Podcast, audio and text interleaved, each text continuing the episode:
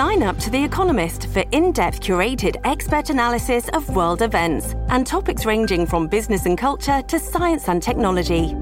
You'll get the weekly digital edition, online only articles, curated newsletters on politics, the markets, science, culture, and China, and full access to The Economist Podcast Plus. The Economist is independent journalism for independent thinking. Go to economist.com and get your first month free. Welcome to Michigan News from M Live. This is Jens Carlson with your headlines for Wednesday, October 16th, 2019. Today, the UAW reaches a tentative deal with General Motors. A judge blocks the ban on flavored vaping products, and you'd better batten down the hatches today, because the wind is coming.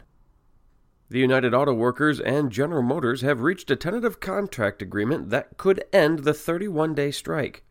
The union said in a news release today that the deal includes, quote, major gains for UAW workers, unquote. As of midday, details of the four year agreement had yet to be released. The tentative agreement comes less than 24 hours before the UAW's National General Motors Council meeting in Detroit. The Council will be asked to give initial approval of the proposed contract before the more than 49,000 members nationwide, including 17,000 of whom work in Michigan, vote on the deal.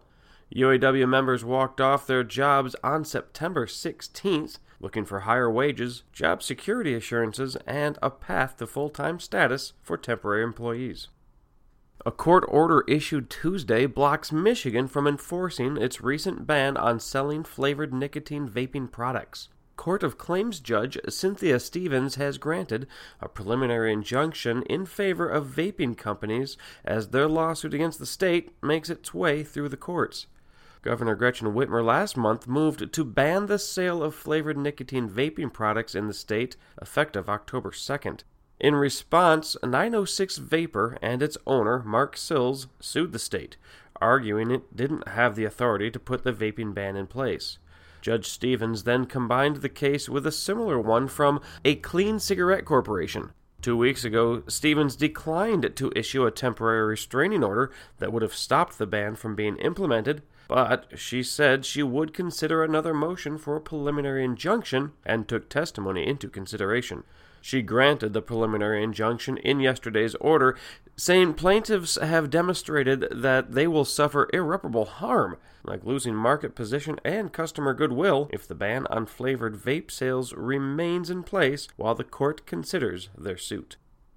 And finally, a strong storm developing just east of Michigan is going to put the state in a bit of a wind tunnel today. As a result, we've got gale warnings in effect until 10 p.m. up and down the Lake Michigan coast. Wind gusts between 45 miles per hour and 55 miles per hour from the northwest will hit the shoreline counties the hardest, including Mason, Oceana, Muskegon, Ottawa, Allegan, and Van Buren. However, by this evening, the entire state could have wind gusts up to 45 miles per hour.